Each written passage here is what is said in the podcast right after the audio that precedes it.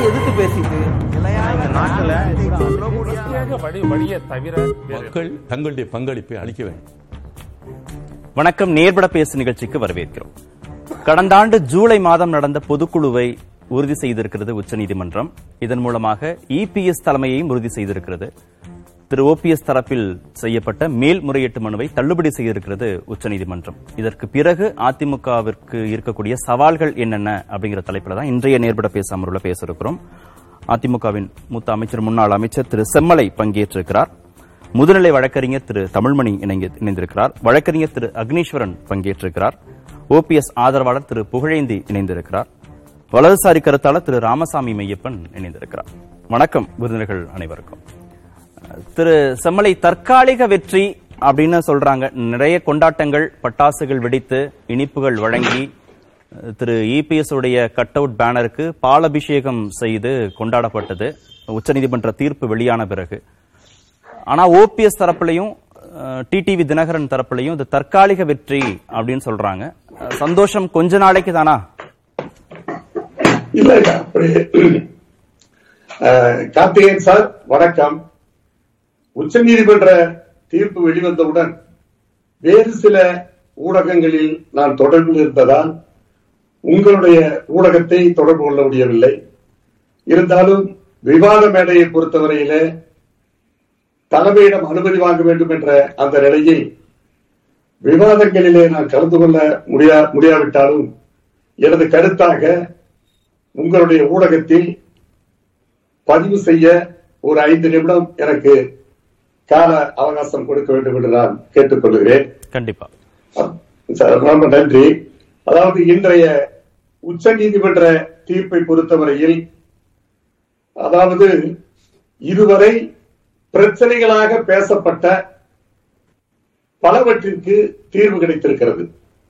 அது மட்டுமல்ல தொண்டர்களிடையே இருந்த குழப்பங்கள் இந்த தீர்ப்பின் மூலமாக நீக்கப்பட்டு விட்டது அது மட்டுமல்ல பொதுமக்களிடம் இருந்து பொதுமக்களுக்கு ஒரு தெளிவு ஏற்பட்டிருக்கிறது.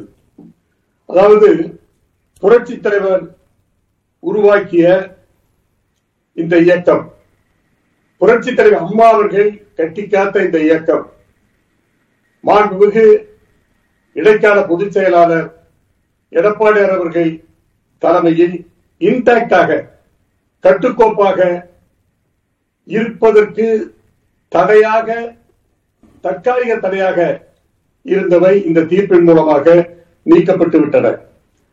புராண காலத்திலே இருந்து ஒரு சொலவடை உண்டு. அதாவது நாரதர் கழகம் நன்மையில் முடியும் என்பார்கள். அது இந்த தீர்ப்பின் மூலமாக நல்லதாகவே நடந்திருக்கிறது. யாரு நாரதர்? இல்ல, இல்ல. நாரத சொலவடை அந்த புராண காலத்திலிருந்து பேசப்பட்ட சொலவடை தான் சொல்ற ஒழிய அஹ், நாரதர் யார் என்று நான் வந்து யாரையும் குறிப்பிட்டு சொல்ல விரும்பவில்லை. அது உங்களுடைய யூகத்திற்கே விட்டு விடுகிறேன். இல்ல யார் நாரதர்னு தெரியணும் யாரு கலகம் என்ன கலகம் பண்ணாங்கன்னு தெரியணும்ல. அதாவது நாரதர் என்று சொல்லுகிற போது சில விடு அதாவது அதாவது சில விடுவிக்க முடியாத பிரச்சனைகளை நாரதர் முன்வைப்பார். அதற்கு அவரே தீர்வும் காண்பார். எனவே அப்படித்தான் இந்த வழக்கும் சிலராலே தொடுக்கப்பட்டு நாரதர் கண்ட அந்த விடுகதைக்கு விடையாக இந்த தீர்ப்பு அமைந்திருப்பதாகத்தான் நான் கருதுகிறேன். ஓபிஎஸ் சொல்லல. இல்ல இல்ல அப்படி புரிஞ்சுக்க வேண்டாம் நாங்க. நாங்க யாரும் அப்படி யாரை யாரையும் நான் குறிப்பிட்டு சொல்லவில்லை. நான் இந்த உதாரணத்தை எதற்காக சொல்கிறேன் என்று சொன்னால் புராண காலத்திலே சொல்லப்பட்ட சொலவடை. அந்த கருத்தை எடுத்துக்கொள்ளலாமே தவிர யார் யார் என்று அந்த ஆராய்ச்சிக்கு போக வேண்டியதில்லை.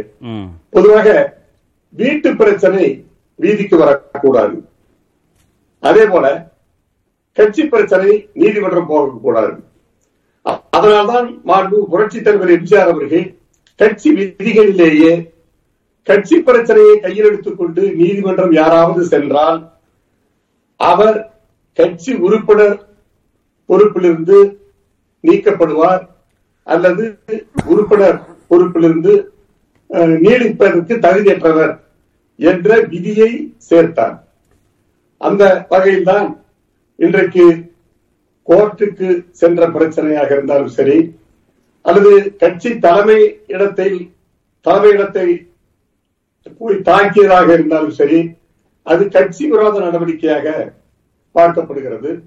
அப்படி அந்த செயலை செய்தவர்கள் கட்சி நடவடிக்கைக்கு உட்பட்டவர்களாக இருக்கிறார்கள் என்பதுதான் எதர்சனமான உண்மை. இன்னொன்று உச்ச நீதிமன்றத்தில ஜூலை பதினோராம் தேதி நடைபெற்ற அந்த பொதுக்குழு செல்லுமா செல்லாதா என்பதுதான் மேல்முறையா முறையீட்டாளர்களுடைய உச்ச நீதிமன்றத்தை கேள்வியாக இருந்தது. உச்ச நீதிமன்றத்தில் தெளிவாக அந்த பொதுக்குழு செல்லும் என்று தீர்ப்பளித்து விட்டது எனவே இந்த தீர்ப்பை பற்றி நிரந்தர வெற்றி தானா அது அப்போ? திரு எடப்பாடி பழனிசாமிக்கு கிடைத்த இல்ல உங்களுக்கு தெரியாதல்ல உச்ச நீதிமன்றம் என்பது அபெக்ஸ் கோர்ட் அதுதான் உச்ச அதாவது இந்திய அரசியலமைப்பு சட்டத்திலேயே இந்திய ஆட்சி முறையிலேயே உச்ச நீதிமன்றம் தான் உச்சகட்ட ஒரு அமைப்பு. அதனுடைய தீர்ப்பு தான் இறுதியானது. அந்த தீர்ப்பில் ஜூலை பதினோராம் தேதி நடைபெற்ற பொதுக்குழு செல்லும் என்று தீர்ப்பளித்து விட்டது இல்ல ஓபிஎஸ் தரப்பு வழக்கறிஞர்கள் ஓபிஎஸ் தீர்ப்பு. சில பேர்ட்ட பேசணும். அப்ப அவங்க என்ன சொன்னாங்கன்னா பொதுக்குழு செல்லும்னு நீதிமன்றம் சொல்லியிருக்கு. அதுல நிறைவேற்றப்பட்ட தீர்மானங்கள் குறித்து தீர்ப்பின் எந்த இடத்திலையும் ஒரு வார்த்தை கூட குறிப்பிடல. அதனால எங்களுக்கு தான் அதுல நிறைய சாதகம் இருக்கு. இன்னும் மேல்முறையீடு செல்வதற்கெல்லாம் வாய்ப்புகள் இருக்குன்னு சொன்னாங்க. அப்படி ஏதாவது இதுல புரிஞ்சுக்கணுமா? இல்ல இல்ல அப்படி எடுத்துக்கொள்ள கூடாது அதாவது அதில் ஒரு அப்சர்வேஷன் அதாவது உச்ச நீதிமன்ற நீதிபதி என்ன சொல்லி இருக்கிறார் என்று சொன்னால் நாங்கள் பொதுக்குழு செல்லும் என்று தீர்ப்பளித்திருக்கிறோம். ஆனால் தீர்மானங்களை நாங்கள் விவாதிக்கவில்லை. எங்கள் முன்னாலே தீர்மானங்கள் விவாதத்திற்கு எடுத்துக் கொள்ளப்படவில்லை என்றுதான் சொல்லி இருக்கிறார்கள் இல்ல அப்ப எடப்பாடி பழனிசாமி இடைக்கால பொதுச் செயலாளராக தேர்வு செய்யப்பட்டது செல்லுமா செல்லாதான்னு கிளாரிபிகேஷன் வேணும். ஓபிஎஸ். அவருடைய ஆதரவாளர்கள் நீக்கப்பட்டது செல்லுமா செல்லாதான்ற கிளாரிபிகேஷன் வேணும்ல? இல்ல அதைத்தான் நான் சொல்றேன். அதாவது உச்ச நீதிமன்றத்தில் தீர்மானங்கள் பற்றி விவாதிக்கப்படவில்லை என்றாலும். சென்னை உயர்நீதிமன்றத்தில் இரண்டு நீதிபதிகள் அடங்கிய அமர்வு தீர்ப்பு அதாவது பொதுக்குழு செல்லும் அதில் நிறைவேற்றப்பட்ட தீர்மானங்கள் செல்லும் இடைக்கால பொதுச் செயலாளர் தேர்ந்தெடுக்கப்பட்டது செல்லும் என்று தீர்ப்பளித்து விட்டதாலே அந்த சென்னை உயர்நீதிமன்றத்தினுடைய அமர்வின் தீர்ப்பு தான் இறுதியானது. எனவே அது குறித்து அப்பீலும் இல்லை விவாதமும் இல்லை. எனவே அந்த தீர்ப்பை இறுதி தீர்ப்பாக எடுத்துக் கொள்ளலாம் என்பது என்னுடைய கருத்து. அது மட்டுமல்ல பொதுக்குழு நடந்தது செல்லும் என்று உச்ச நீதிமன்றம் அதாவது பொதுக்குழுக்கு அதிக அதிகாரம் இருக்கிறது என்பதை உச்ச நீதிமன்றம் உறுதி செய்துவிட்டது. அது மட்டுமல்ல அவைத்தலைவர் தேர்வு செல்லும் என்றும் உச்ச நீதிமன்றம் சொல்லிவிட்டது. அதுபோல கட்சியினுடைய சாவி அந்த கீ அதை திரு- திரு இபிஎஸ் ஒப்படைத்தது. அதாவது அரசு அரசே அரசே அந்த அவர் இபிஎஸ் தலைமையை ஒத்துக்கொண்டிருக்கிறது. அது மட்டுமல்ல இபிஎஸ் தரப்பில் சமர்ப்பிக்கப்பட்ட அந்த கணக்கு வழக்கு. அந்த அந்த கணக்கு வழக்கை தேர்தல் ஆணையம் பதிவு செய்திருக்கிறது. எனவே தேர்தல் ஆணையத்தினுடைய அங்கீகாரமும் கிடைத்திருக்கிறது. அது மட்டுமல்ல சட்ட ஆணையத்தினுடைய அஹ், சட்ட ஆணையம் மாண்புமிகு இபிஎஸ் அவர்கள் இடைக்கால பொதுச் செயலர் என்பதையும் ஏற்றுக்கொண்டிருக்கிறது. எனவே இப்படிப்பட்ட அந்த நிலையில இன்றைக்கு உச்சநீதிமன்றத்தினுடைய தீர்ப்பு இன்றைக்கு நம்ம எங்களுக்கு நிரந்தர தீர்ப்பாக இருக்கிறது என்பதைத்தான். இந்த தீர்ப்பு நீங்கள். விடைபெறுவதற்கு முன்பாக இன்னும் ஒரே ஒரு கேள்வி ஈரோடு கிழக்கு இடைத்தேர்தலுக்கு முன்பாக இந்த உத்தரவு கொடுக்கப்பட்டிருக்கு அதுதான் ரொம்ப முக்கியமா கூர்ந்து கவனிக்க வேண்டியதாகவும் இருக்கு அரசியல் களத்துல தேர்தல் களத்துல இது என்ன மாற்றத்தை ஏற்படுத்தும்னு நினைக்கிறீங்க இந்த உத்தரவு நிச்சயமாக அதாவது இப்ப நான் ஏற்கனவே சொன்னதை போல தொண்டர்களிடமிருந்து குழப்பம் தெரிந்து விட்டது மக்களிடம் ஒரு தெளிவு ஏற்படுத்தி விட்ட ஏற்படுத்தப்பட்டு விட்டது. எனவே தொண்டர்கள் உற்சாகமாக இந்த இரண்டு மூன்று நாட்கள் வேலை செய்வார்கள். மக்கள் இதுவரை அரைகுறையாக என்ன செய்வது? இவர்களுக்குள் கருத்து வேறுபாடு இவர்களுக்குள் மோதல் இவர்களுக்குள் ஒற்றுமை இல்லை என்பதை என்பது என்பது போன்ற ஒரு சூழ்நிலை இருந்த காரணத்தினாலே இந்த தீர்ப்பின் மூலமாக மக்களுக்கும் ஒரு தெளிவு ஏற்பட்டிருக்கிறது. அதனால அது ஒரு அஞ்சாயிரம் ஓட்டு கூட கிடைக்கும் அப்படின்னு டிடிவி தினகரன் சொல்றார். இல்ல, பத்தாயிரம் ஓட்டு அவருடைய கணக்கு. அவரு வந்து எங்களுடைய கட்சியை பற்றி விமர்சிப்பதற்கோ கருத்து சொல்வதற்கோ அவருக்கு எந்த முகாந்திரமும் இல்லை அல்லது எந்த அடி பூர்வாங்க இது அஹ், எந்த வித தார்மீக உரிமையும் இல்லை. காரணம் அவர் தனி கட்சி. ஆனால் என்னை பொறுத்தவரையில இந்த மேல்முறையீட்டார்கள் ஒரு செய்த ஒரு தவறாக நான் கருதுவது தன்னுடைய வேட்பாளரை வாபஸ் பெற்ற பிறகும் அவர்கள் தங்களுடைய ஆதரவாளர் கூட்டத்தை கூட்டி இரட்டை இலைக்கு செல்வாக்கு இல்லை இரட்டை இலைக்கு வெற்றி கிடைக்காது என்றும் அதான் அது மட்டுமல்ல சதிகாரனிலிருந்து சூழ்ச்சிக்காரனிலிருந்து ஆஹ், கட்சியை கைப்பற்றுவோம் என்றும் சொல்லியது உண்மையிலே அன்வாரண்டட் இது தேவையற்ற பேச்சாகத்தான் நான் கருதுகிறேன். இன்னொன்று இப்பொழுது இன்னும் ஒன்றே ஒன்று பாக்கி இருக்கிறது. பொதுச் செயலாளர் தேர்வு. எனவே இந்த தீர்ப்புக்கு பிறகு பொதுச் செயலாளர் தேர்வு நிச்சயமாக நடக்கும். இப்பொழுது ஒரு இடைக்கால ஏற்பாடாக இடைக்கால பொதுச் செயலாளர் பதவி உருவாக்கப்பட்டு செய்திருக்கிறது. நடத்தி தேர்வு செய்ய போறீங்களா? எலெக்ஷன் நடத்தி பொதுச் செயலாளரை தேர்வு செய்ய போறீங்களா? நிச்சயமாக. அதாவது புரட்சி தலைவர் ஏற்கனவே அந்த சட்ட விதியை வைத்திருக்கிறார். அந்த விதி தற்காலிகமாக திருத்தப்பட்டிருக்கிறது இடைக்கால பொதுச் செயலருக்காக.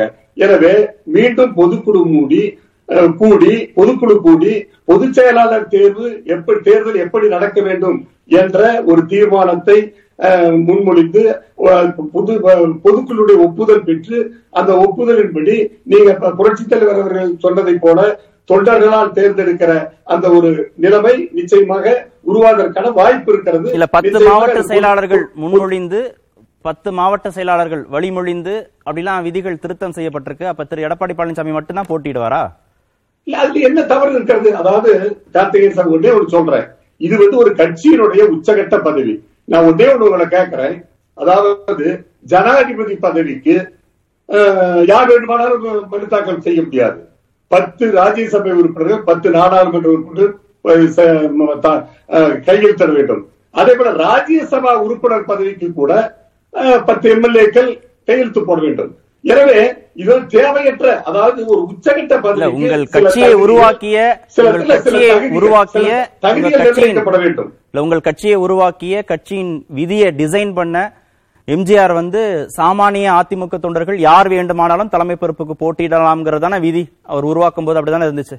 எஸ் சாதாரண தொண்டர் கூட பத்து மாவட்ட செயலாளர் ஆதரவு இருந்தால் போட்டியிடலாமே.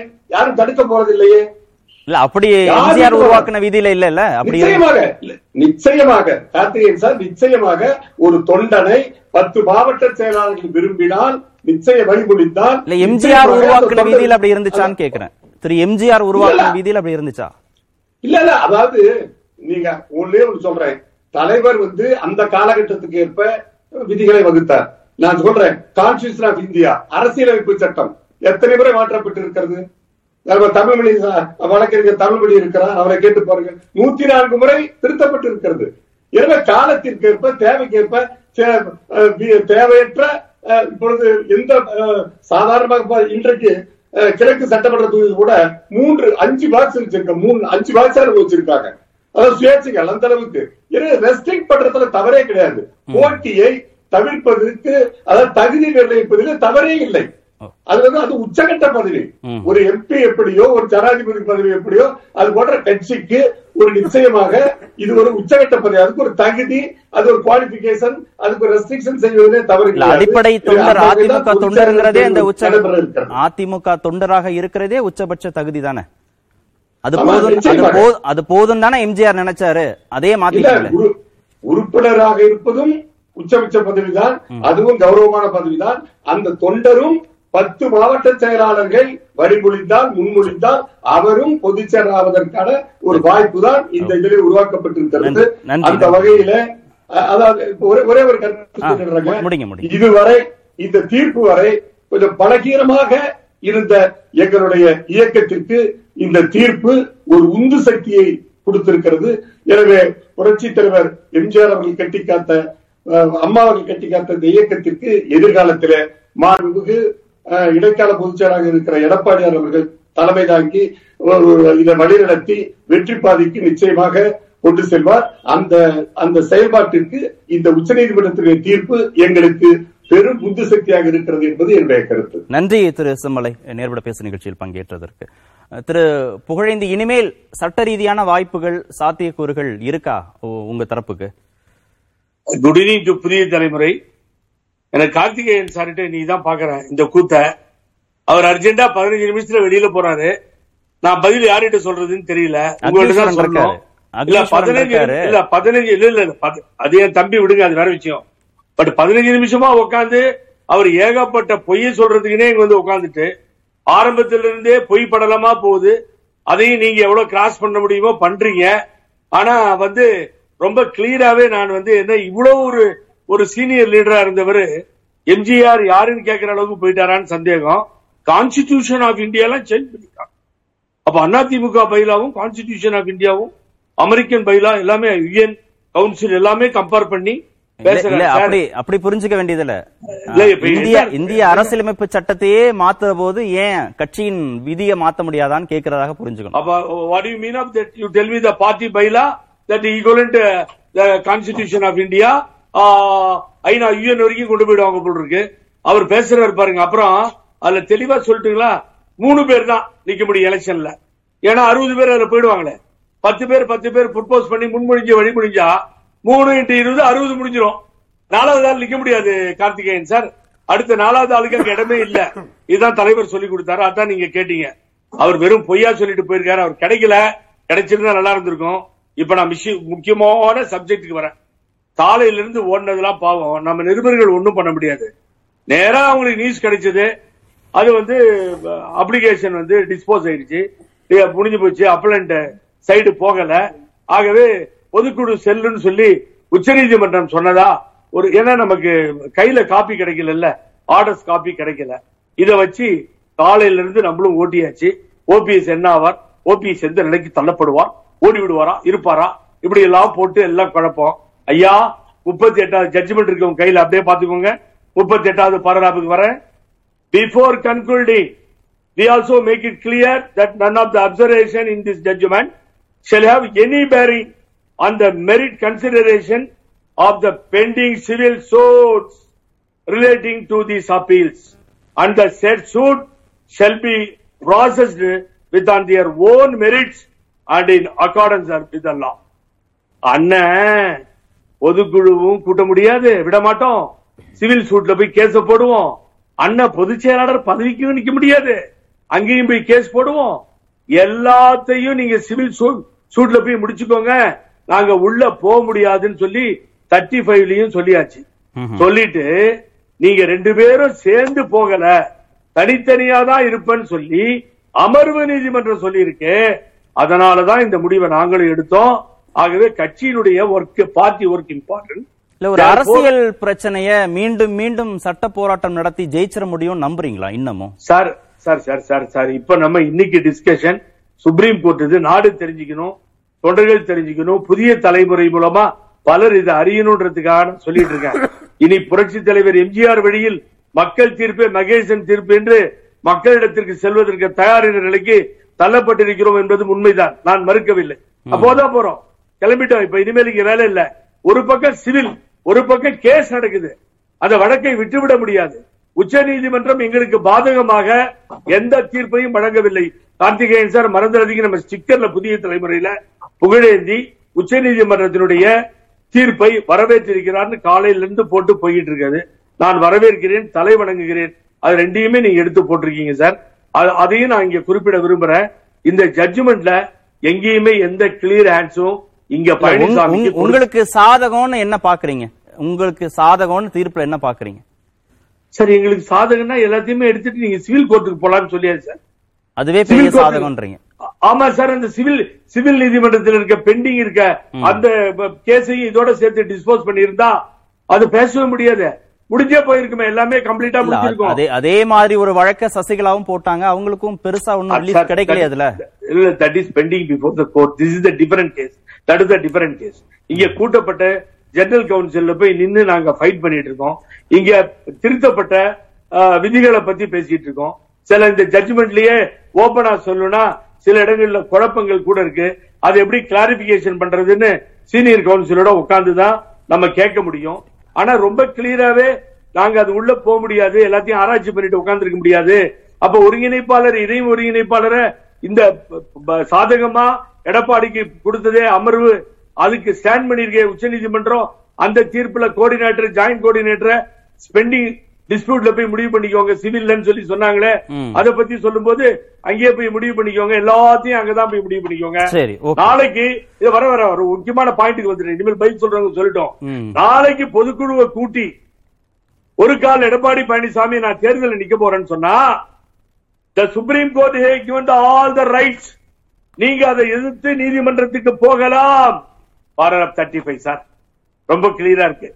அதனால அதனால தேர்ட்டி நைன் தேர்ட்டி ஃபைவ் எல்லாத்துலயும் போங்க. தேர்ட்டி போர்ல இருந்து போனாவே போதும். புரியும்? ஆகவே இங்க இந்த- இந்த வாழெல்லாம் ஆட்ட முடியாது.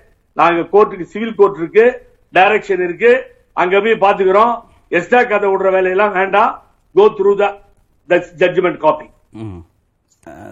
தமிழ்மணி சார் அப்படிதானா? அவரு சொல்ற அந்த உரிமையல் நீதிமன்றத்திற்கு போலாங்கிற ஒரு வாய்ப்பும் பொதுக்குழு கூடுறாங்க கூட்டுறாங்க இடை பொதுச் செயலாளர் தேர்தல் நடத்துறாங்க அப்படின்னா மீண்டும் உச்சநீதிமன்றத்தை நாடுவதற்கு சிங்கிள் ஜட்ஜை நாடுவதற்கான வாய்ப்பும்லாம் என் கொடுக்கப்பட்டு நேரத்தை வீணாக்க விரும்பல சார். நூறு முறை இந்த திருப்பி இப்படித்தான் வரும்னு உலகம் பூரா சொல்லிட்டானா? நி- இதெல்லாம் பதில் சொல்றதுல மன்னிச்சுங்க என்னுடைய நேரத்தை நீங்க வீணாக்குறீங்க. நான் நேரத்தை வீணாக்க விரும்பல. தாலி கட்டினது சரி புருஷன் பொண்டாட்டின்னு சொன்ன பிறகு பொரியல்ல உப்பு இருக்குன்னு சொல்லியிருக்காங்களா ஜட்மெண்ட்ல அந்த தாலி ஏழரை பவுன் சொன்னாங்களா? மன்னிச்சுங்க சார் மேல்முறையீடு சொல்றாங்களே அந்த வார்த்தைக்கு. அர்த்தம் தெரியுமா உங்களுக்கு? எது மேல்முறையீடு சார் இப்போ ஒருத்தர் சொன்னார் மேல்முறையீடு போக போகிறோம்னு. எது சார் மேல்முறையீடு? உச்சநீதிமன்றத்துக்கு தீர்ப்பு தப்புன்னு மேல போனீங்கன்னா மேல்முறையீடு. அந்த வார்த்தைக்கு அர்த்தம் தெரியாதவர்கள் தயவு செய்து வேண்டாம். நான் இப்ப யாரையும் கிண்டி விட்டு அவங்கள தவறுன்னு சுட்டி காமிக்க விரும்பல. என்னுடைய நோக்கம் இனிமே ஓபிஎஸ்க்கு வாய்ப்பே இல்லையா? சட்ட ரீதியா ஓபிஎஸ் யார் சார்? பதினொன்னு ஏழு ரெண்டாயிரத்தி இருபத்தி ரெண்டு கட்சியை விட்டு வெளியே அனுப்பப்பட்டவருங்கிறது முடிஞ்சு போன விஷயம் தானே? என்ன வாய்ப்பு இருக்கு? நீங்க நினைக்கிறீங்க? நான் சொல்லணும்னு எதிர்பார்க்கறீங்க? இல்ல எல்லாம் வழக்கறிஞர்களா இருக்கீங்க. மன்னிச்சுங்க சார். நீங்க தான் சொல்லணும். வ- வழக்க தூக்கி ரோட்ல இறங்க சார். அவரு திருட்டு கேஸ் நடந்துகிட்டு இருக்கு அவர் மேல. நூத்தி பதினெட்டு டாக்குமெண்ட் நாங்க எடுத்துட்டு போனதை வாஸ்தவம்னு கொண்டாந்து திருப்பி போலீஸ்கிட்ட கொடுத்தாச்சு. தயவு செய்து நீங்க என்னை தூண்டி விட்டு அதிகமா பேச வைக்காதீங்க. நான் யாரையும் பேச விரும்பல. மணி மணி சார் இதுதான் நீங்க திருட்டு கேஸ் கொலை கேஸ் திருட்டு கேஸ் எல்லாம் பேசுங்க. நான் பதில் சொல்ல தயாரா இருக்கேன். தயவு செய்து கொலைகாரன்? சரி, யாரு கொலைகாரன்? யாரு சார், திருடன். யாரு கொஞ்சம் சார், சார்,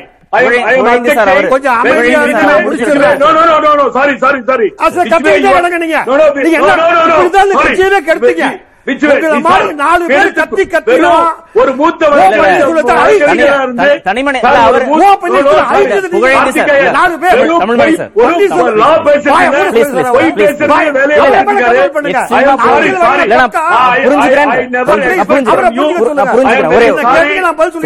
ஒரு ஒரு திருட்டு கேஸ் முள்ளமாரி கேஸ் இல்ல, இல்ல, fraud கேஸ் சொல்லுங்க sir Pugazhendhi sir. Corruption case பேசுங்க புகழேந்தி சார்.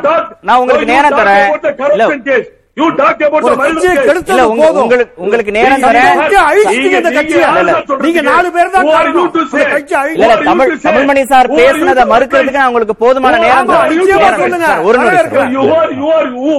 சார் ஒரே ஒரு நொடி. ஒரு அவர் அவர் ஒரு ரெண்டு நிமிஷம் order. இல்ல, கருத்தை முன்வைக்கிறதுக்கான தளம் தானே இதுல இதுல ஆர்குமெண்ட் என்ன. இருக்கு இல்ல எல்லாரும் ரெண்டு பேரும் பேசுனீங்கன்னா மக்களுக்கு முடிச்சிடுறேன். போயே சேராது ஏன் அப்படி. சொல்றாருங்கிறத கேட்கலாம் தைரியம் இல்லாதவங்க பேசுறேன் போட்டு ஒரு வேண்டியதுல ஒரு ஒரே பேசுறத கேட்கலாம் நம்ம ஆமா. என்னென்ன புரிஞ்சுக்க கத்துக்கங்க. அப்புறம். சார். நேரம் இல்ல. விருந்தினர்கள் எண்ணிக்கை அதிகம். இல்ல, இல்ல. கார்த்தி, வார்த்தையை நான் சொல்ல. மேல மேல்முறையீடுங்கிற? அர்த்தமே தெரியல? உங்களுக்கு? இல்ல சார் ரொம்ப நான் அவர் மேல்முறையீடு? மறுத்து நீங்க பேசலாம் சார். அது அவர் முடிக்கட்டும். நான் மறுத்து பேசுறதுக்கு உங்களுக்கு போதுமான நேரம் தரேன். நேரம் சார், விருந்தினர்கள் எண்ணிக்கை அதிகம். நான் நேரத்தை ஒரு- பகிர்ந்து கொடுக்கணும். இரண்டு நிமிஷம். நான் பங்கு பெறுகிற கடைசி விவாதம் இதுதான். இதுக்கு மேல நான் இந்த விவாதத்துக்கு வரப்போறது இல்ல ஏன் அப்படி? மன்னிச்சுங்க நான் அதுக்கு டேத்தை வேஸ்ட் பண்ண நான் வேட் பண்ண விரும்பல. எனக்கு ஆர்வம் இல்ல. தொண்ணூத்தி ஒன்பது சதவீதம் இதான் கடைசி. ஒரு ரெண்டு நிமிஷம் அமைதியா இருங்க நான் முடிச்சிடுறேன். பாருங்க சார். நான் இப்போது வெற்றது யாரு தோற்றது யாருன்னு நான் பேசவே விரும்பல. முடிஞ்சு போன ஜட்மெண்ட்டை யார் வேணா படிச்சு பார்த்துக்கட்டும். எதையும் கிளப்பி வர்றது என்னுடைய நோக்கம் அல்ல. நான் ஒரே ஒரு வேண்டுகோளை மனமாற கெஞ்சி திரு இபிஎஸ் முன்னாடி வைக்கணும். அதுக்கு தான் வந்திருக்கிறேன். அதை சொல்ல ஓபிஎஸ்கா இபிஎஸ் இபிஎஸ். எடப்பாடி பழனிசாமி கிட்ட. அவருடைய பாதங்களை தொட்டு ஒரு வேண்டுகோள் வைக்க வேண்டும். அதற்கு எனக்கு உரிமை இருக்கிறது. ஆயிரம் முறை அவருக்கு சாதகமாக நான் பேசிய காரணத்தால் தொடர்ந்து அவமானப்படுத்தப்பட்டிருக்கிறேன் தாங்கிக் கொண்டிருந்திருக்கிறேன். அந்த உரிமை எனக்கு இருக்கிறது. அவரிடம் ஒரு வேண்டுகோள் வைக்க வேண்டிய அவசியம் எனக்கு இருக்கிறது. அதை வைப்பதற்காக மட்டும்தான் உங்கள் முன்னால் இன்றைக்கு நான் வந்திருக்கிறேன்.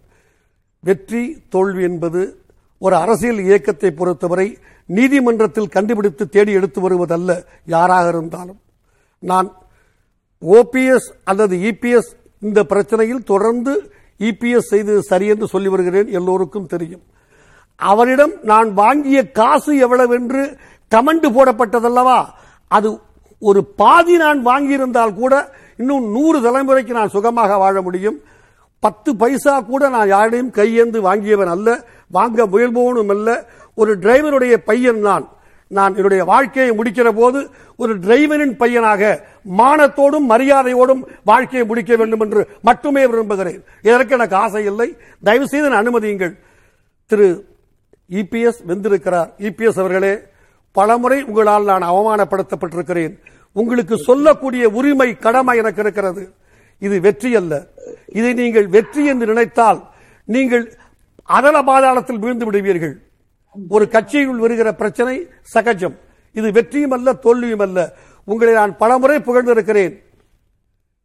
எங்கிருந்தோ வந்தான். இடப்பாடி நான் என்றான். இங்கு வரை யாம்பரவே என்னதமும் செய்துவிட்டோம் என்ற பாரதியினுடைய பாடலை நான் பாடியிருக்கிறேன். உங்களுக்கு சார்பாக அந்த உரிமைகள் கேட்கிறேன். தயவு செய்து ரொம்பவும் பணிவோ உங்களை நான் கேட்டுக்கொள்ளுகிறேன். இதை வெற்றியாக கருதாதீர்கள்? இது வெற்றி முடிக்கிறேன். உங்களை அமைதியாக முடிக்கிறேன். முடிச்சிடறேன். எந்த கேள்வி உங்க மனசுல இருந்தாலும் என் மனசுல இருக்குது அந்த கேள்வி? கொஞ்சம் அமைதியாக டயத்துக்கு? வேற ஒன்றும் வேணும் இல்ல. உங்களை அடக்கிறதுக்கு நோக்கம் இல்லை. சார் இன்றைக்கு தேவை நீங்கள் ஒரு தலைவனாக உருவெடுக்க வேண்டும். ஒரு புது அவதாரம் எடுக்க வேண்டும். இந்த வெற்றி வெற்றியே அல்ல. திரு பழனிசாமி அவர்களே இது வெற்றி அல்ல. ஓபிஎஸ்க்கு இது தோல்வியும் அல்ல. தயவு செய்து புரிந்து கொள்ளுங்கள். ஒரு அண்ணன் தம்பி தகராறில் வெற்றி தோல்வி என்று கொண்டாடுவதை விட தவறு இருக்க கூடாது இருக்க முடியாது. வெற்றி அல்ல. நீங்கள் ஒரு புது அவதாரம் எடுக்க வேண்டும். எல்லோரையும் அரவணைத்து செல்ல வேண்டும். உங்கள் வெற்றியை நீங்கள் காண்பித்து விட்டீர்கள். உங்கள் பலத்தை காண்பித்து விட்டீர்கள். உச்ச நீதிமன்றம் ஏற்றுக்கொண்டு விட்டது. உயர்நீதிமன்றம் ஏற்றுக்கொண்டு விட்டது. மக்களும் ஏற்றுக்கொண்டு விட்டார்கள். அது இனிமேல் வெற்றிக்கு மேல் ஒரு சாதனை சாதனைக்கு மேல் சரித்திரம் உங்களால் படைக்க முடியும் என்று நான் மனமாற நம்புகிறேன். தயவு செய்து ஒரு பாரம்பரியமிக்க குடும்பத்திலிருந்து நீங்கள் வந்தவர் அல்ல உழைத்து மேலே வந்திருக்கிறீர்கள். அது உண்மை என்றால் அந்த உழைப்பு நிலைபெற வேண்டும் என்றால் தயவு செய்து புரிந்து கொள்ளுங்கள். தமிழ்நாடு எப்படி இருக்கிறோம்? காவிரி பிரச்சனை மேகதாது பிரச்சனை கர்நாடகாவோடு. ஆந்திராவோடு அலமாட்டி அணை பிரச்சனை. கேரளாவோடு முல்லை பெரியார் பிரச்சனை.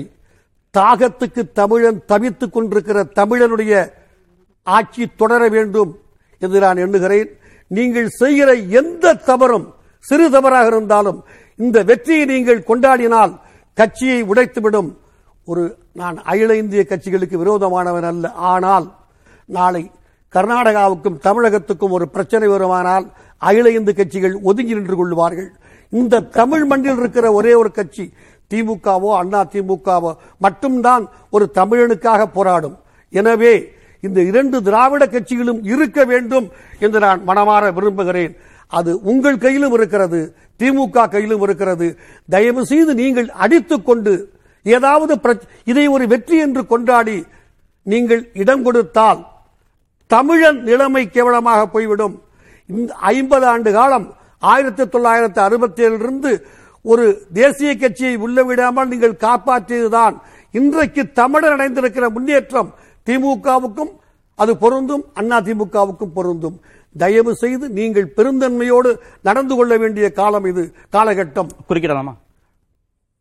ஓ திரு ஓபிஎஸ் திருமிகு சசிகலா திரு டிடிவி இந்த மூன்று பேரை தவிர யார் வந்தாலும் கட்சியில இணைத்துக் கொள்ளப்படுவார்கள் அப்படிங்கிற உத்தரவாதத்தை அவர் கொடுக்கிறார். சார் உத்தரவாதம் அல்ல ஆவேசமாகவோ உணர்ச்சி வசப்பட்டோ பேசுகிற போது பல நேரங்களிலே வார்த்தைகள் முன்னே பின்னே வரும்.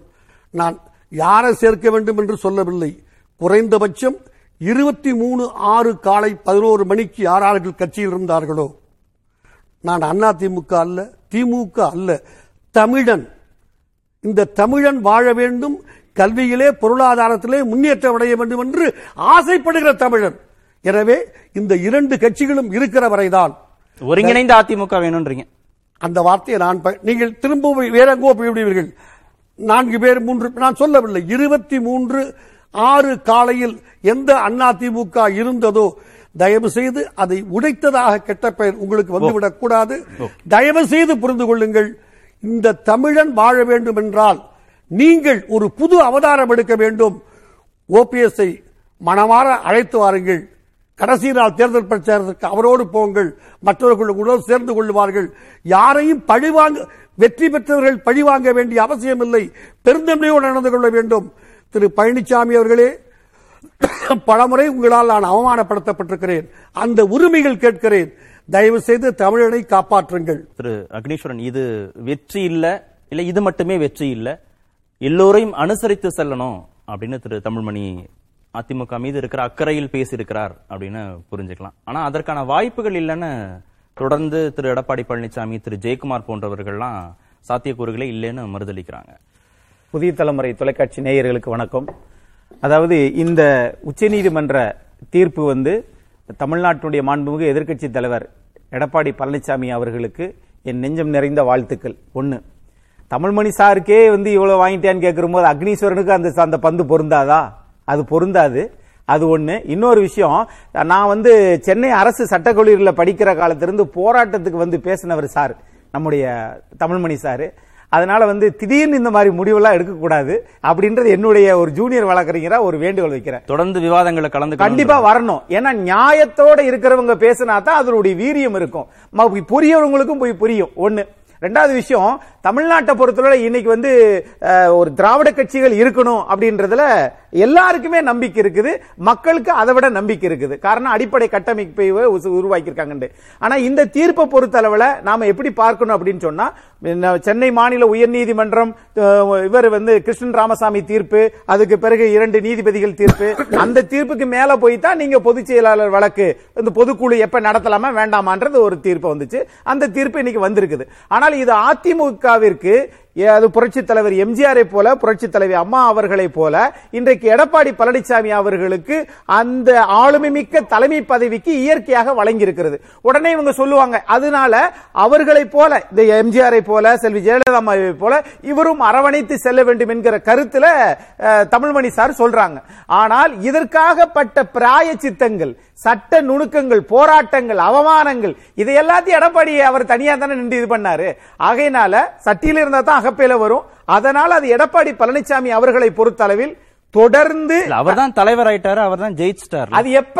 அப்புறம் பெருந்தன்மையா நடந்துக்க வேண்டியது சாட்டையால அடி அடின்னு அடிச்சு ரத்தம் வந்ததுக்கு பிறகு நீங்க வந்து இப்ப வந்து நீங்க இது பண்ணிக்கீங்க எல்லாத்தையும் தொடச்சு போட்டு ஒண்ணுமே அடிக்கவே இல்லைன்னு சொல்லுவதுதான் உலகம் ஒத்துக்குருமா? ஆகவே வந்து வடு என்பது மாறாது.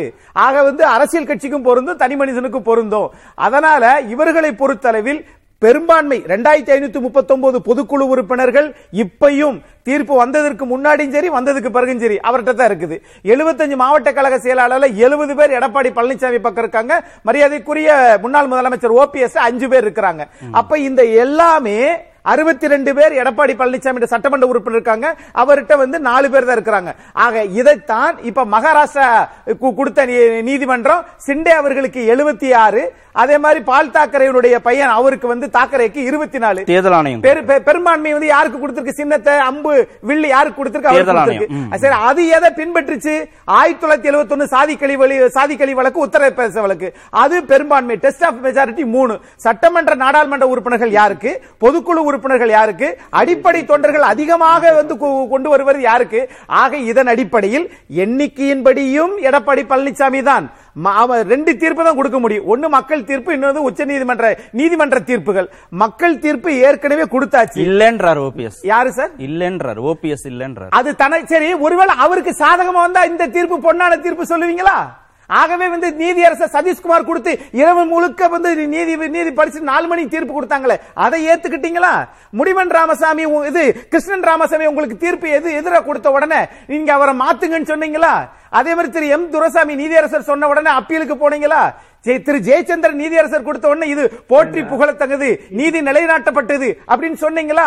ரெண்டு விஷயம் சார். ஒன்னு தன்னை நம்பணும் இல்லாட்டி மக்களை நம்பணும். ரெண்டையும் நம்பாதவர்கள் இது போல சில கட்சிகளை நம்பினால் இதுதான் தீர்வாக தீர்ப்பாக அமையும். இது போல சில கட்சிகளை நம்பினால்னா? திரு ஓபிஎஸ் அவர்கள் பாரதிய ஜனதா வேட்பாளரை நிறுத்தினால் நான் ஆதரிப்பேன். எடப்பாடி பழனிசாமி என்னைக்கா சொல்லியிருக்கிறாரா? அதிமுக கட்சி வழிநடத்துவது பாஜகவை நம்பினதுனாலதான் திரு ஓபிஎஸ்க்கு இந்த நிலைமைன்றீங்களா? நூறு சதவீதம் அதானே நடந்திருக்குது இப்போ? ஓகே. திரு ராமசாமி மையப்பன் கைவிட்டுருச்சா பாஜக? திரு ஓபிஎஸ். இல்லைங்க இது யாரையும் கைவிடணும் பிடிக்கணும் அப்படின்னு இல்லை. ஒரு உட்கட்சி விவகாரம் அதில் பாஜக என்றும் ஆஹ், குறுக்க வராது. அது அவங்களோட செயல் அவர்களுக்கு என்ன தேவையோ அவங்க பண்ணுவாங்க. இல்ல அவங்களோட குற்றச்சாட்டே பாருங்க பாஜக வந்து நீதிமன்ற? தீர்ப்பு இன்ஃபுளுன்ஸ் பண்ணிடும் அப்படின்னு. இன்னைக்கு நீங்க தீர்ப்பை பார்த்துட்டு இதுக்கப்புறமா பாஜக தான் தீர்ப்பை இன்ஃபுளுன்ஸ் பண்ணாங்க அப்படின்னு சொன்னா பாஜக இப்ப யாருக்கு சப்போர்ட்டா இருக்காங்க? ரெண்டுமே கான்ட்ரரியா இருக்கு. ஒன்று நாங்கள் எடப்பாடியை சப்போர்ட் பண்ணுறோம் இல்லை ஓபிஐ சப்போர்ட் பண்ணுறோம் ஏதோ ஒரு பொசிஷன் எடுத்துக்கணும். இல்லை நீதிமன்றம் நீதிமன்றத்தை இன்ஃப்ளூயன்ஸ் பண்ணுறோம் இன்ஃப்ளூயன்ஸ் பண்ணலன்னு எடுத்துக்கணும். என்னை பொறுத்த வரைக்கும் பாஜக நீதிமன்றத்தையும் இன்ஃப்ளூயன்ஸ் பண்ணுறதுல இன்னொரு கட்சியோட விவகாரத்திலையும் உள்ளே போகிறதில்ல இன்னைக்கு தீர்ப்பு உங்களுக்கு கொண்டு வரது கிளியராக அந்த இன்ஃபர்மேஷன் மட்டும்தான். பாஜகவுக்கு தேவை இரண்டாயிரத்தி இருபத்தி நாலு தேர்தல் வந்து ஒத்துமையா என்டிஏ வந்து போட்டியிடணும். அதுல அதிகபட்ச வாக்குகள் பெறணும் அதிகபட்ச சீட்டுகள் பெறணும். அதுதான் அவங்களோட கணக்கு. லோக்சபால எத்தனை ரெப்ரசன்டேட்டிவ்ஸ் போறாங்க அப்படின்றது. அதற்கு தேவை என்னவோ அதுதான் பாஜக பண்றது. அது ஏடிஎம்கேக்குள்ள என்ன மேட்டரோ அதை அவங்க டீல் பண்ணிப்பாங்க. இன்னைக்கு பாஜகவை பொறுத்த வரைக்கும் உச்சநீதிமன்ற தீர்ப்பை வரவேற்கிறது எந்த தீர்ப்பு வந்தாலும் நீதிமன்றத்தோட தீர்ப்பை மதிக்கணும் அதை வரவேற்க வேண்டும். அதுதான் பாஜகவோட கணக்கு. இங்க தேசிய கட்சிகள் காலூன்றி விடக்கூடாது. தமிழ்நாட்டின் வளர்ச்சிக்கு கட்டமைப்பை பலப்படுத்தினதுல திராவிட கட்சிகள் திமுக அதிமுக திராவிட கட்சிகளுடைய பங்களிப்பு தான் அதிகம். ரெண்டு பேரும் சண்டை போட்டுக்க கூடாது. இல்ல நாலு பேருமே சண்டை போட்டுக்க கூடாது. எல்லாரும் ஒத்துமையா இருந்து ஒருமித்த அதிமுகவை உருவாக்கணும். திரு எடப்பாடி பழனிசாமின்னு திரு தமிழ்மணி பேசினார். பாஜக இதுல லாபம் பாத்துரும். ஓபிஎஸ் இபிஎஸ் இடையிலான பிரச்சனையில அப்படிங்கறதுதான் எல்லாருடைய ஆதங்கமா இருக்கு. அதுல ஏதாவது லாபம் பாக்குறதுக்கு பாஜக முயற்சிக்குதா? இல்ல பாஜக தனியா ஒரு கட்சியா வளரணும்னு நினைக்கிறாங்க. எல்லா அரசியல் கட்சிகளும் வளரணும் அப்படின்னு தான் நினைக்கும். அது இன்னைக்கு திமுக ஆட்சியில இருந்தாலும் சரி அஇஅதிமுக முன்னாடி ஆட்சியில இருந்த போதும் சரி இன்னைக்கும் சரி அதுல எந்த ஃபேக்ஷன் நம்ம சொன்னாலும் சரி எல்லா தலைவர்களுமே பாஜக வளருதுங்கிறதா அவங்க பார்வையா இருக்கு? தன்னளவுல வளர்றத பிரச்சனை. பாஜகவோட நோக்கம் அது கிடையாது. பாஜகவோட நோக்கம் வளர வேண்டும். அது எந்த கட்சி அவர்களோட இழப்புக்கு காரணமா இருக்காங்க அப்படின்னா உட்கட்சி பூசல் இல்லாம ஒற்றுமையா இருந்தா அந்த கட்சிக்கு அந்த நிலைமை கிடையாது. ஆனா பாஜகவோட நீங்க பேச்சுவார்த்தை பா- பாஜக இன்னைக்கு நடந்துக்கிற விதம் பாருங்க. எதிர்கட்சியா அவங்க திமுக செய்யற ஒவ்வொரு செயலையும் குறை சொல்லிட்டு இருக்காங்க. அவங்க பண்ற தவறுகளை சுட்டி காட்டிட்டு இருக்காங்க. அப்போ அவங்க எதிர்க்கிறது யாரு? திமுகவை தான் இன்னைக்கு. அவங்களோட கூட்டணி கட்சிக்கு யாரு? அவங்களோட கூட்டணி கட்சி அதிமுக.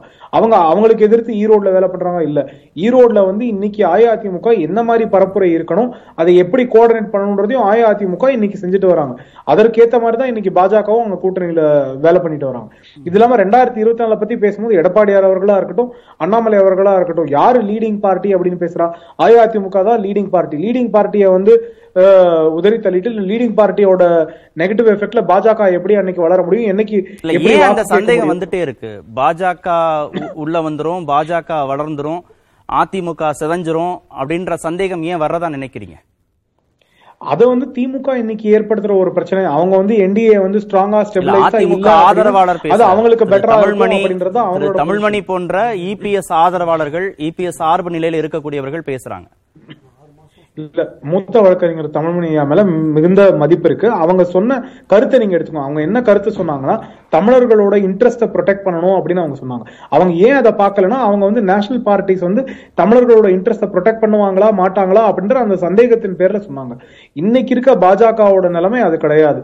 தமிழர்களோட இன்ட்ரெஸ்ட்டை ப்ரொடெக்ட் பண்ணணும் அப்படின்றது தான் அவங்களோட இன்ட்ரெஸ்ட் நீங்க பிரதமர் எடுத்துக்கும் எங்க போனாலும் தமிழ் பத்தியும் தமிழர்களை பத்தியும் பேசுறாங்க.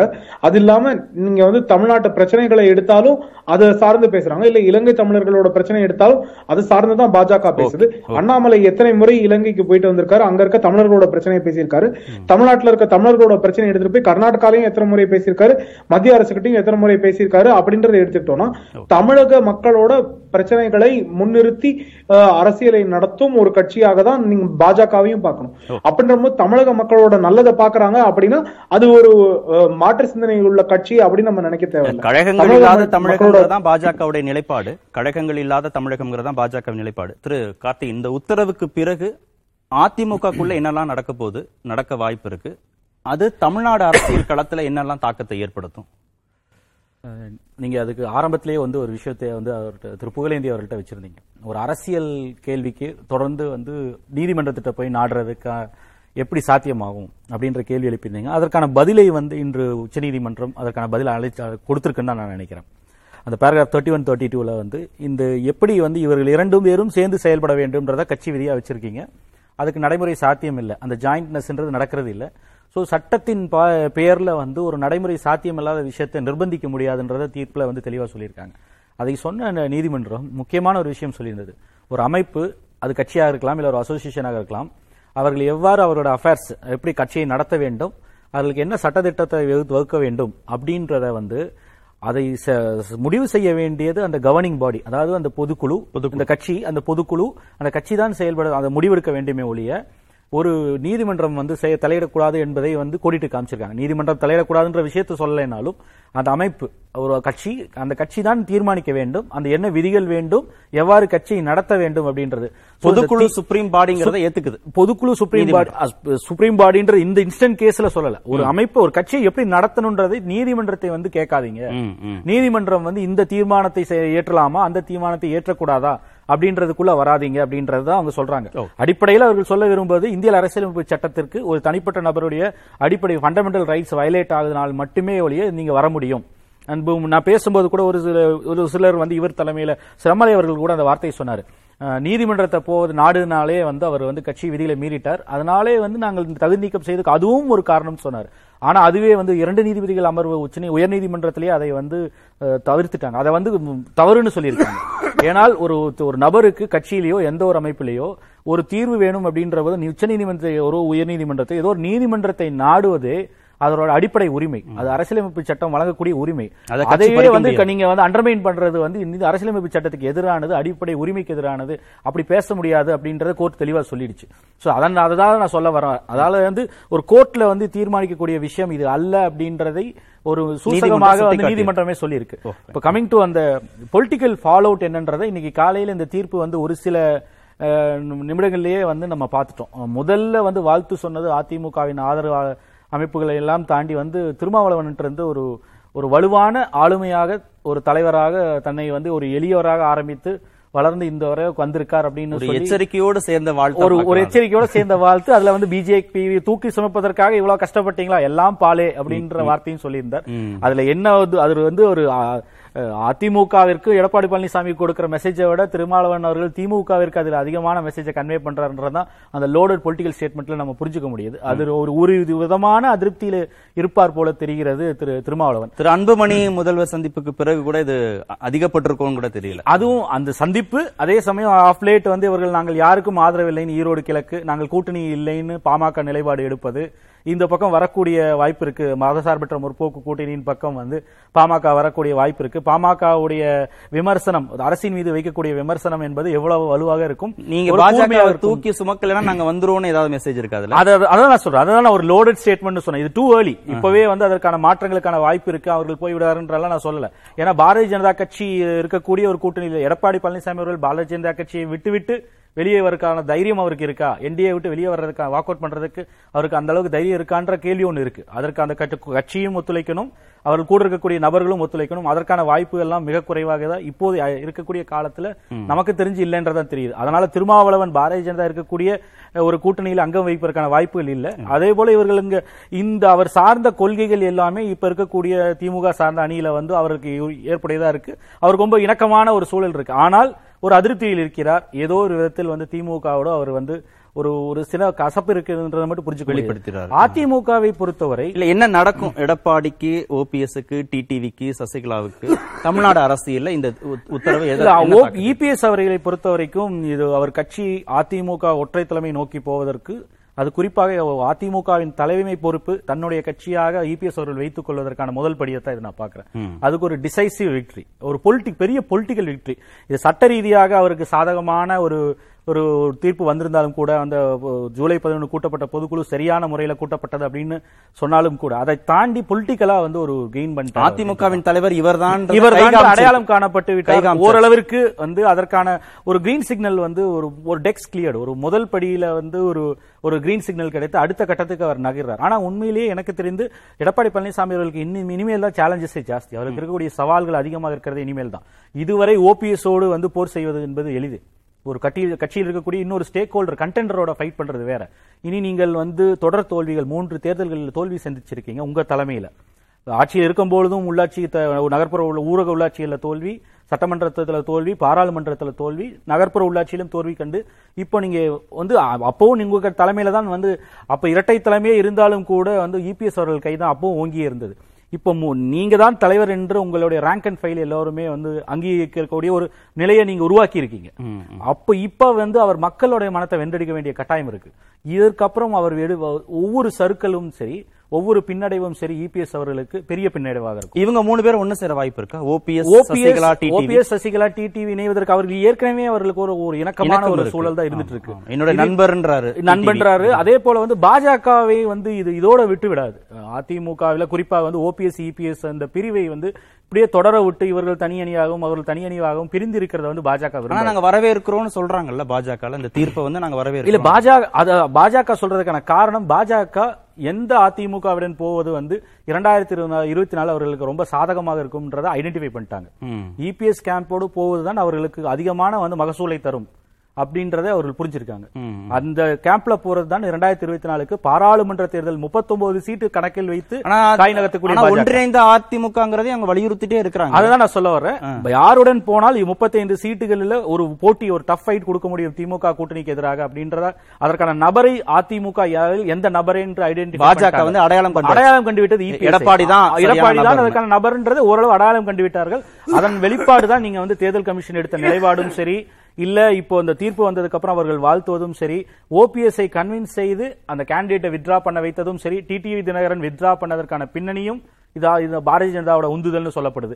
இப்ப பாரதிய ஜனதா கட்சி இந்த ஒரு கட்சியில் இணைந்துதான் அவர்கள் சேர்ந்து பயணிக்க வேண்டிய அவசியம் இல்லை. பாரதிய ஜனதா கட்சியும் ஓபிஎஸ் அவர்களும் ஓபிஎஸ் டிடிவி சசிகலா இவர்களை வந்து பாரதிய ஜனதா கட்சி அகாமடேட் செய்து கொள்ளலாம். கட்சியில சேர்க்கணுன்றவர்கள் தனிப்பட்ட ஒரு ஃபேக்ஷனாக இருந்து கூட ஒரு கூட்டணியாக இவர்கள் இணைந்து செயல்பட முடியும். மொத்தமா 2022 ஏடிஎம்கே கிட்ட எடப்பாடி தரப்புல இருந்து சீட்டை வாங்கிட்டு இவங்களுக்கு இவர்களுக்கு கொடுத்து அது போன்ற ஒரு ஒரு- மெக்கானிசம் அதிமுக வாக்குகள் செதறாது. எந்த அளவுக்கு வந்து அது வந்து கிரவுண்ட்ல வந்து ஓட் போலரைசேஷன் நடக்கும் நம்ம சொல்ல முடியாது. இது இப்படி நடக்கிறதுனாலேயே வந்து ஓபிஎஸ் ஆதரவாளர்களும் சசிகலா டிடிவி ஆதரவாளர்கள் எல்லோரும் டிடி இபிஎஸ் அவர்களுக்கு சாதகமாக வந்து பணி செய்வார்கள் இல்ல வாக்களிப்பார்கள் அப்படின்றது வந்து பெரிய.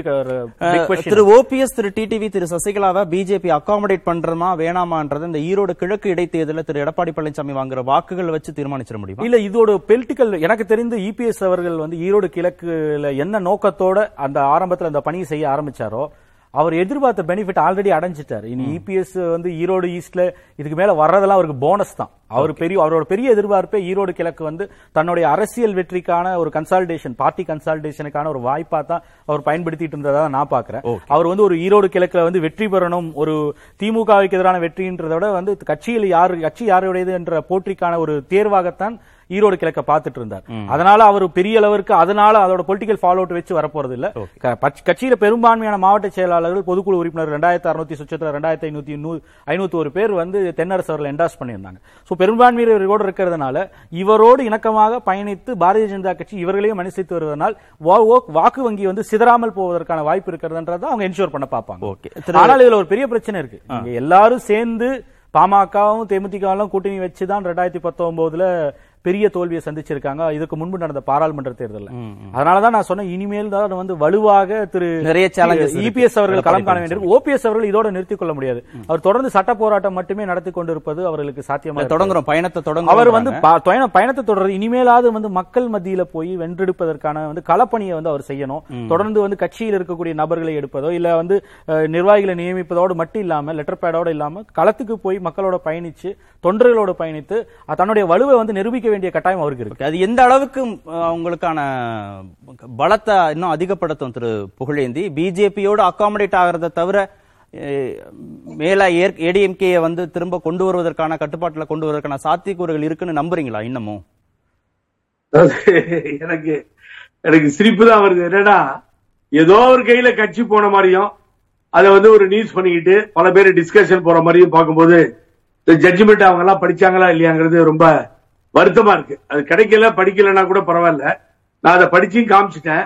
ஏதோ அவர் கையில கொண்டு போய் ஏடிஎம்கே கொடுத்த மாதிரி பேசிட்டு இருக்கிறது இது சரியாவும் இல்ல. மணியண்ணன் மேல நான் ரொம்ப மரியாதை வச்சிருக்கேன். அவர் சொன்னார் எல்லா கதையும். அண்ணே நான் சொல்றேன் ஜஸ்டிஸ் ஜெயச்சந்திரன் தீர்ப்பு சாதகமா வந்துச்சு. நாங்கெல்லாம் உட்கார்ந்துருக்கோம். நேரா கீழே இறங்கி வந்துட்டாருண்ணே. ஓபிஎஸ் எங்கிட்ட கேட்கவே இல்லை யாருகிட்டயும். பிரஸ் மீட் பண்ணணும்ன்றார். நான் தான் கீழே போய் சொல்றேன். வந்து உட்கார்ந்தவர் சொல்றார் நான் ஜெயிச்சேன் நீ ஜெயிச்சேன்லாம் வேண்டாம். எல்லாத்தையும் விட்டு கொடுத்து ஒன்னா போவோம் வா. அப்படிங்கிறது டெலிகாஸ்ட் ஆச்சு கார்த்திகேயனும் பார்த்திருப்பாரு. ஜெயிச்ச அன்னைக்கே கூப்பிட்டார் எல்லாரும் ஒற்றுமையா போவோம் தகராறு வேணான்னு சொல்லி. அதுக்கு பின்னாடி யார் தகராறு பண்ணா யார் ஒத்துக்கலன்றத நாடறியும் நாட்டு மக்கள் அறியும். அப்புறம் பிஜேபி கூட்டணியோட தானே இன்னைக்கு ஈரோடு கிழக்குல போயிட்டு இருக்காங்க. அந்த பேனரை முஸ்லீம்ஸ் இருக்க ஏரியாவில எடுக்க மாட்டேன்றாங்க. கிறிஸ்தவர்கள் இருக்க ஏரியாவில எடுக்க மாட்டேன்றாங்க.